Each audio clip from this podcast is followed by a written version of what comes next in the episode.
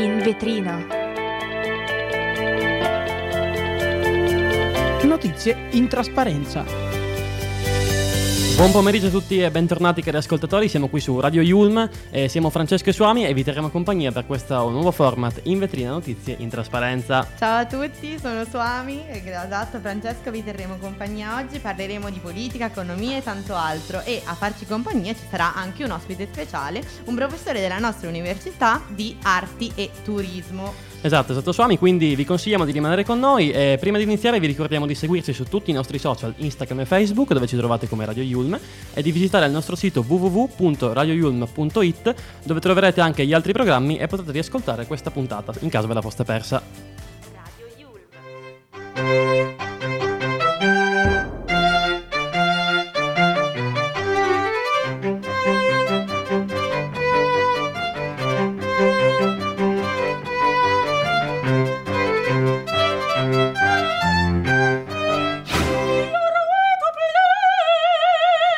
Eccoci tornati, possiamo cominciare con la prima notizia di oggi, perché Crosetto risponde all'attacco verbale di Rovelli al concerto del primo maggio. Eh, Carlo Rovelli dal palco del concertone del primo maggio ha accusato Crosetto, senza mai nominarlo, ma solo alludendo al suo nome, di essere vicino a una delle più grandi fabbriche di armi al mondo, ovvero la Leonardo.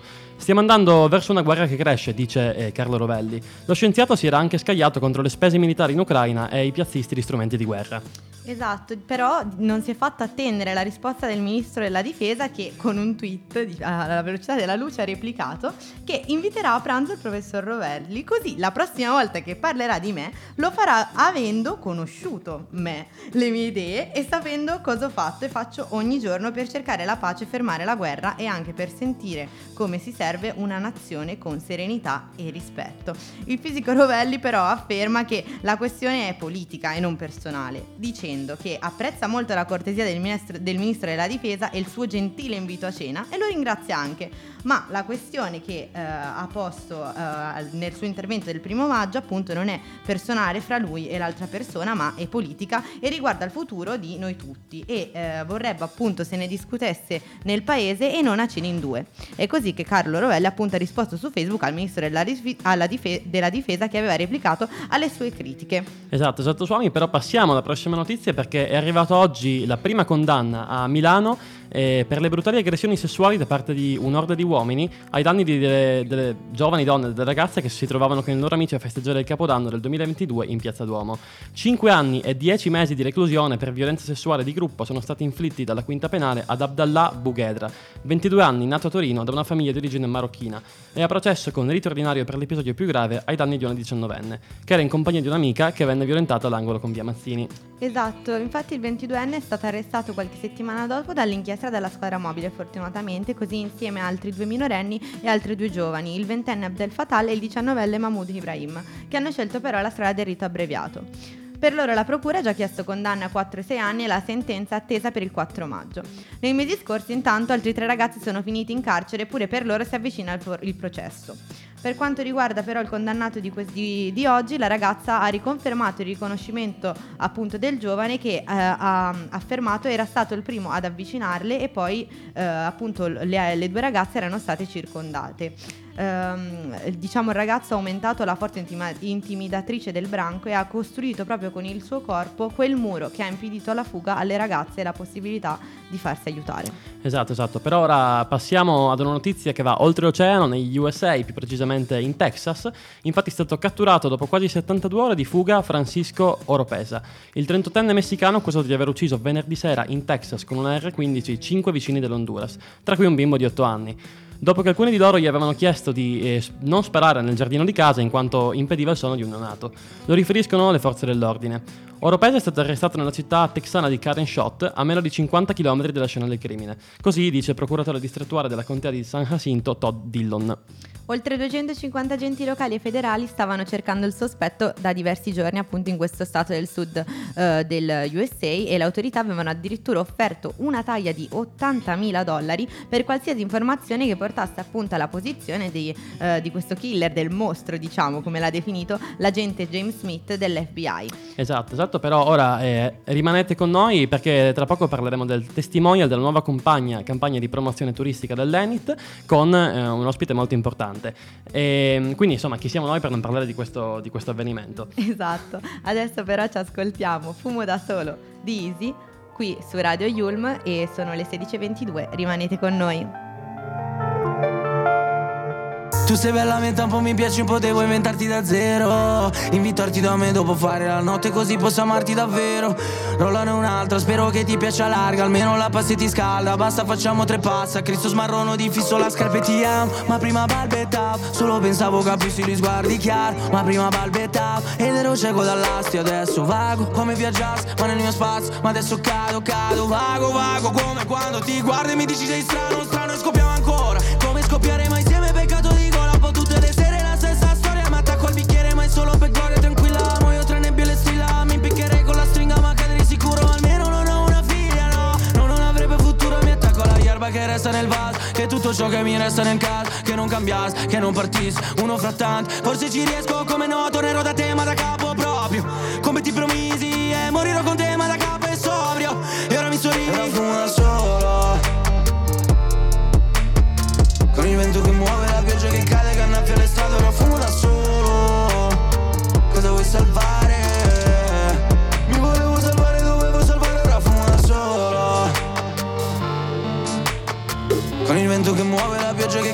annaffia le strade, ora fumo da solo Cosa vuoi salvare? Mi volevo salvare, dovevo salvare,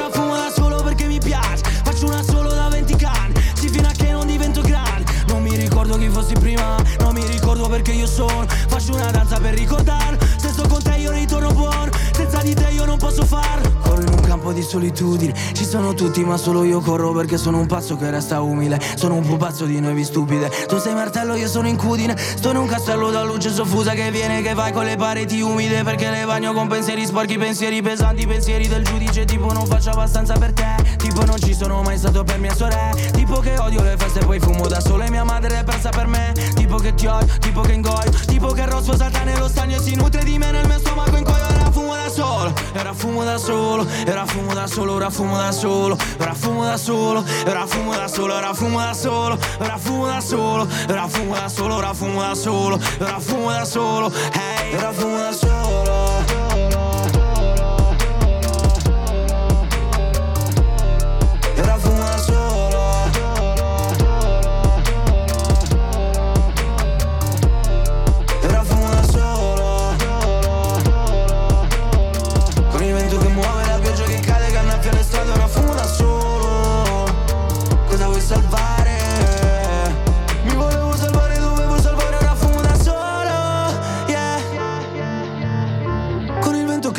pioggia che cade che annaffia le strade ora fumo da solo Cosa vuoi salvare? Mi vuole, mi vuole, mi volevo salvare, salvare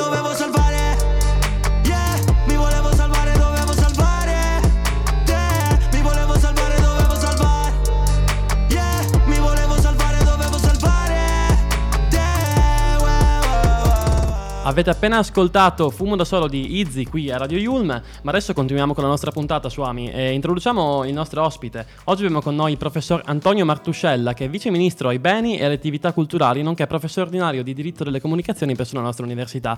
Buongiorno professore, benvenuto a Radio Yulm. Buongiorno, sono Antonio Martuscello, sono stato vice ministro dei beni culturali. Ah. buonasera a tutti. Buongiorno, buongiorno, benvenuto. Buongiorno. Allora, Grazie. oggi vogliamo parlare di un tema che, eh, di cui è stato molto discusso nelle ultime settimane, che è eh, appunto eh, il tema della Venere influencer, che Uh, è diventata appunto um, diciamo um, l'immagine del turismo italiano ed è uh, una vera e propria influencer con tanto di pagina Instagram, Venere Italia 23 e ha già 10.000 follower. Questa uh, Venere viaggerà virtualmente per l'Italia con in mano l'ultimo modello iPhone e farà conoscere lo stivale grazie ai suoi selfie e ai suoi tour veste alla moda, mangia la pizza, va in bici, in short, intorno al Colosseo e posterà anche dei video. E questa è l'immagine che appunto la Venere adesso che le hanno annesso, diciamo, ma in passato e anche adesso cosa rappresenta per l'Italia e per noi italiani la Venere di Botticelli, professore? Beh, nel corso di tutti i secoli, da quando la Venere è stata dipinta, possiamo allocare la sua creazione intorno al 1485-1486, un po' a secondo di quelli che sono i critici. Sicuramente la Venere è diventata una delle icone della cultura italiana, assolutamente universalmente riconosciuta, tanto è vero che poi è diventata l'emblema di questa campagna promozionale del turismo. Eh, beh, vorrei ricordare che per esempio la nascita di Venere è utilizzata nella moneta eh, da 10 centesimi del, dell'euro eh, italiano ah, e sicuramente c'è una fonte del mito che eh, sicuramente ehm, non raffigura la nascita della dea ma il suo approdo sull'isola di Cipro.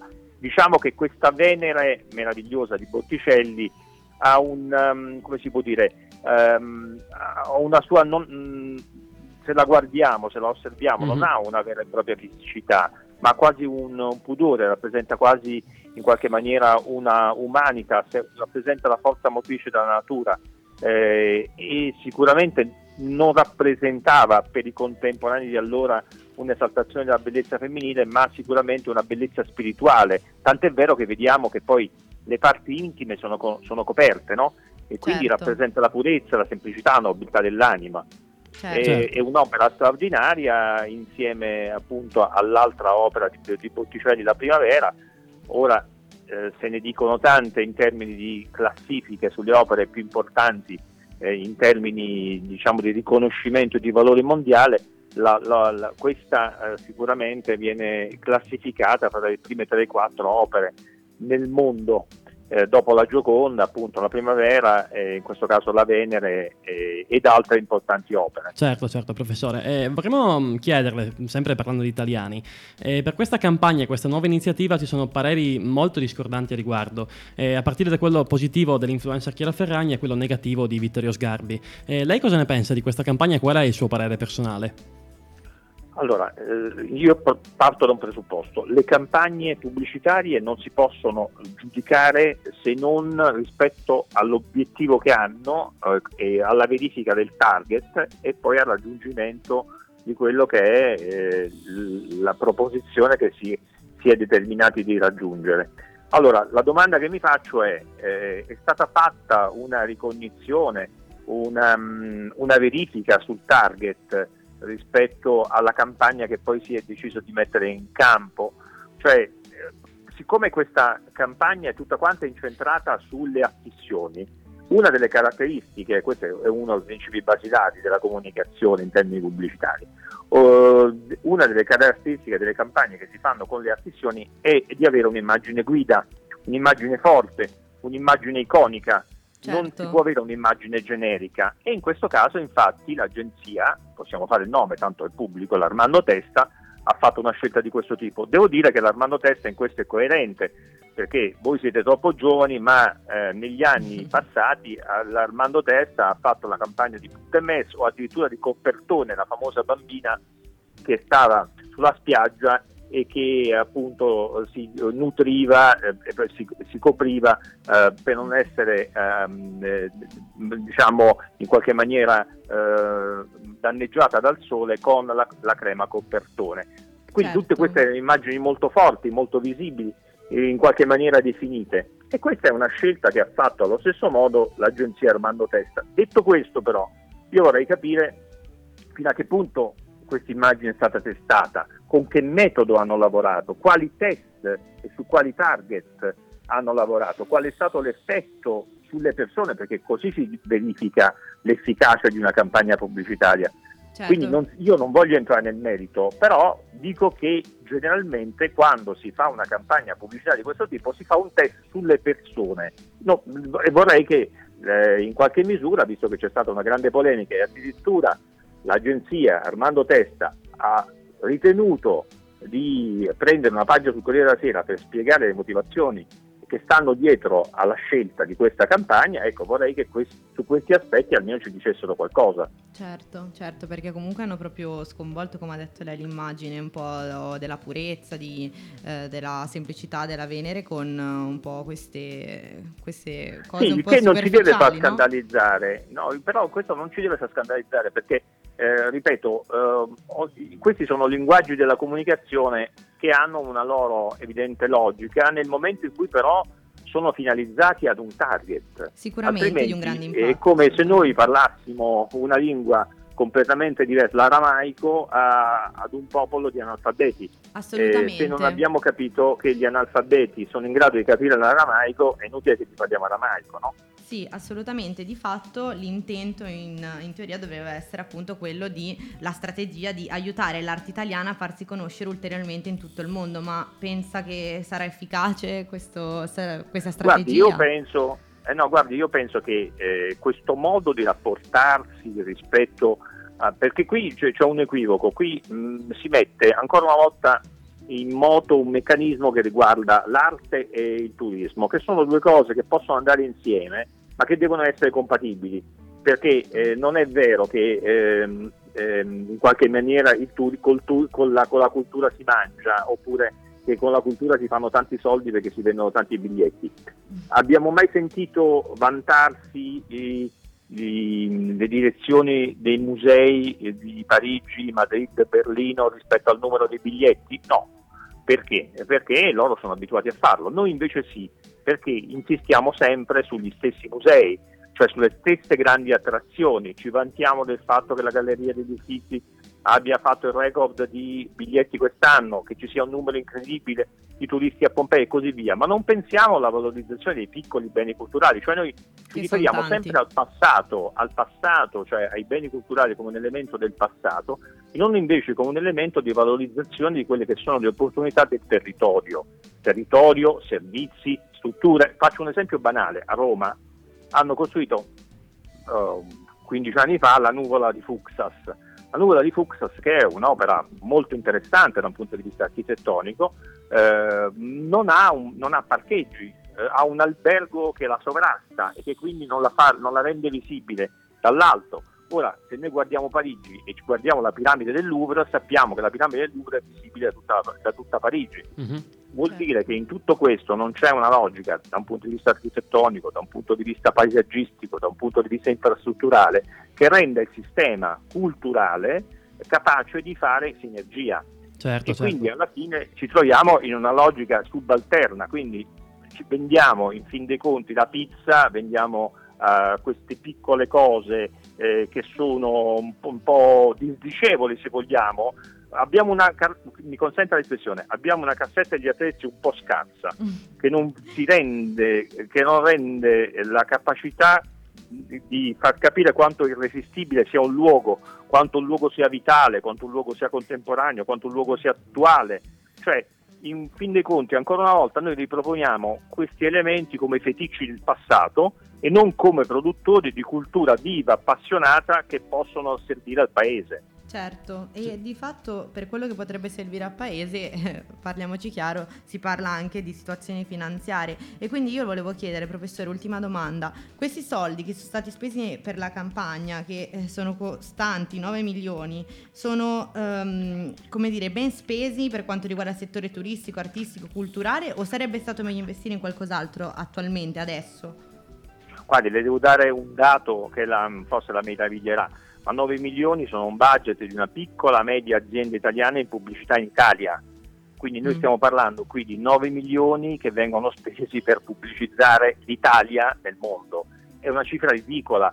Il problema non è la cifra in se stessa, il problema è quale efficacia abbia poi eh, la capacità di comunicare in questo modo. Ripeto, eh, credo che ci sia un elemento, se vogliamo, di eh, distonia rispetto a tutto quello che è stato creato, un'approssimazione, una riproposizione di un modello italiano che è sempre lo stesso. E poi alla fine però quando anche avessimo un incoming turistico importante eh, non saremmo in grado, di, in grado di accoglierlo nella maniera adeguata. Quindi è, è- è tutto un discorso che parte, se vogliamo, dall'inizio e che ci- ci- ci- ci fa valutare questa campagna all'interno di un contesto che non è un contesto coerente, non è un contesto forte, non è un contesto strutturale e, e quindi alla fine questo è un episodio, mi si è consentito di banalizzare, eh, è un Certo, episodio È proprio stato chiarissimo. eh, che, che non, è, che non vale neanche la pena più di tanto, di, di- sul quale vale più di tanto di soffermarsi e non farei neanche tanto una polemica, nel senso che Certo. vorrei ricordare che anche Warhol ha banalizzato tante opere d'arte no? nel passato, però sono diventate opere d'arte. Ora questa non è evidentemente una opera d'arte, qui non ci troviamo di fronte a Warhol, ci troviamo di fronte a, una semplice, a un semplice tentativo Mhm. di comunicare in un modo diverso forse gli stessi contenuti. Non so quanto ci siano riusciti, ecco. Certo, però certo. io non, voglio dire, non mi, non- non ne- non mi scandalizzo perché ne ho viste di peggio e, E quindi neanche noi, e di- neanche noi, non si preoccupi. Esatto. Bene professore, la ringraziamo moltissimo eh, per essere stato qui con Radio Yulm, eh, grazie per la disponibilità e arrivederci, buona giornata. A presto, grazie. Arrivederci. Rimanete con noi che ci ascoltiamo Elegante di Dref Gold e Sfere e Basta. Qui su Radio Yulm sono le 16.37.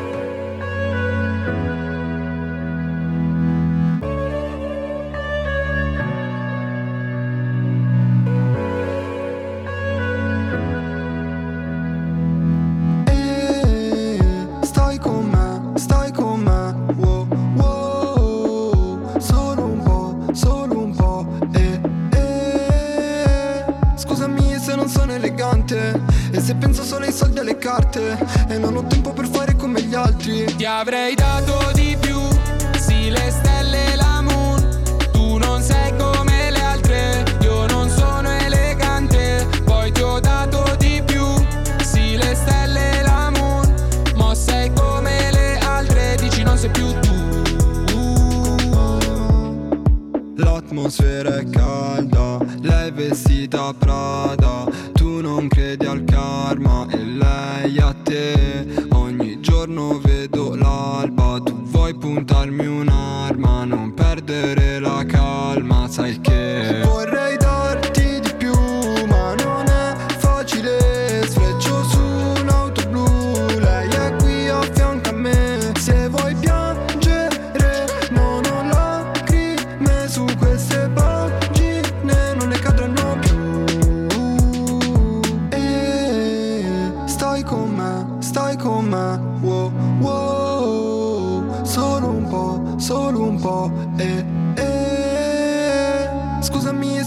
elegante.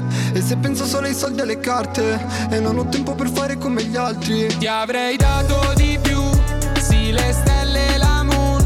Tu non sei come le altre, io non sono elegante. Poi ti ho dato di più, sì le stelle e la moon. Ma sei come le altre, dici non sei più tu. Lo sai che sei bella da morire, io per te ucciderei Anche se non sapessi che dire, so che a te lo direi non mi sembri come le altre tipe, perlomeno con me. No, no. C'è quello che ti scrive nei DM, non sa che gli farei. Ehi, ma che i tuoi problemi sono anche i miei. Aspetti il mio nome sopra il display. E se ancora sveglio un quarto alle sei, chiedi dove sei, sai quanto vorrei. Sfrecciare con te sopra una Bentley.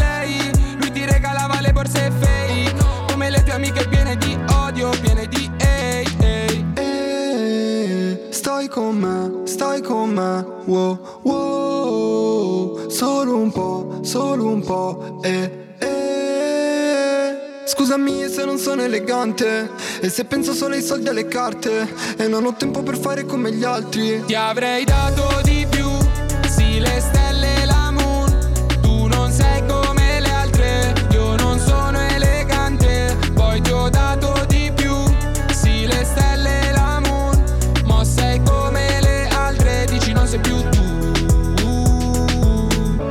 Avete appena ascoltato Elegante di Sfere Basta e Drefcold qui a Radio Yulm. Però, Suami, passiamo eh, all'ultima parte di questa puntata.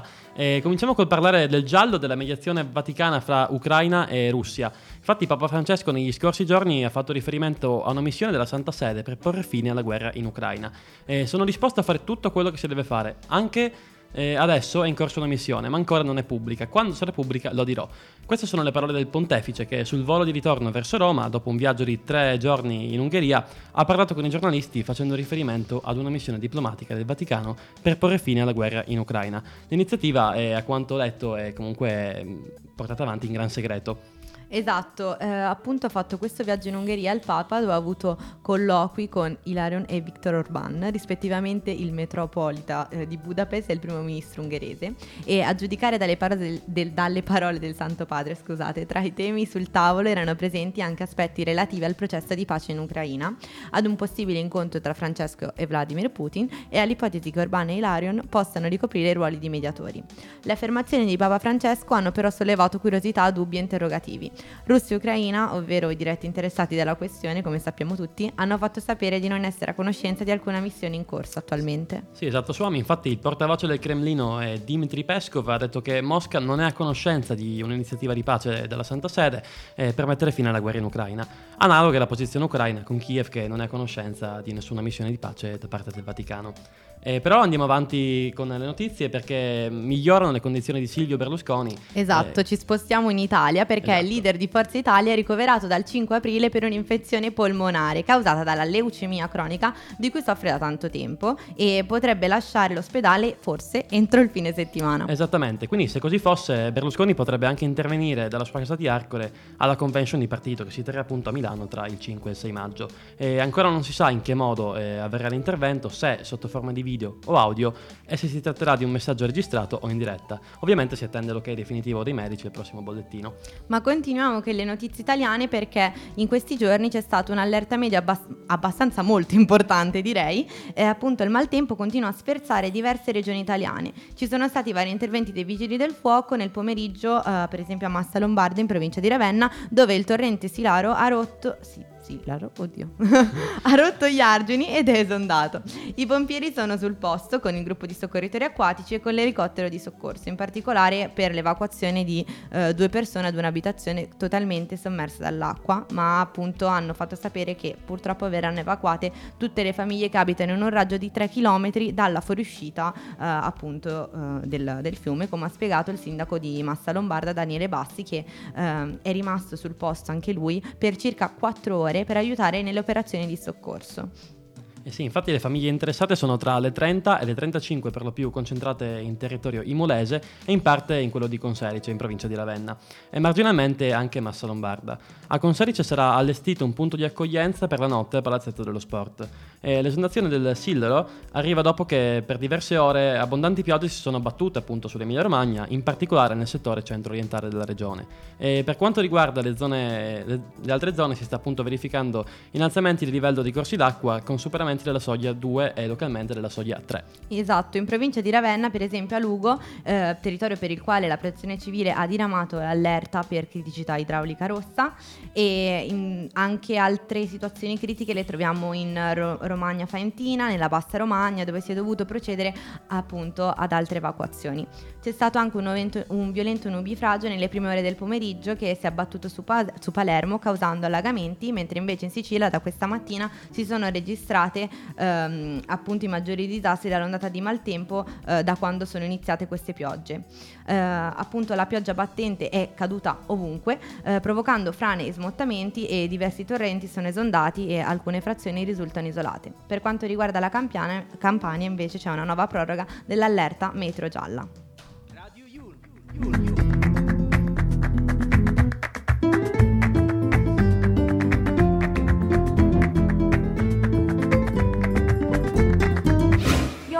to play. Ed eccoci giunti al termine di questa puntata di In Vetrina, sempre qui su Radio Yulm. È stata una giornata ricca di avvenimenti, insomma, piena di notizie. e Assolutamente. Speriamo di avervi fatto compagnia, insomma. Assolutamente, vi ringraziamo ancora per averci seguito e se vi foste persi qualche pezzo vi ricordiamo che anche questa puntata, come tutte le altre nel nostro palinsesto, sono ascoltabili in ogni momento sul sito web della nostra radio www.radioyulm.it a memoria Eh, ormai. Esattamente, e vi ricordiamo anche di seguirci sui nostri profili social Instagram e Facebook, Quali dove ci saranno trovate mai? Radio Yulm, ovviamente.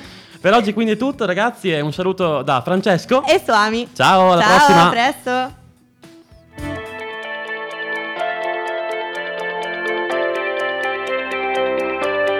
In vetrina. Notizie in trasparenza.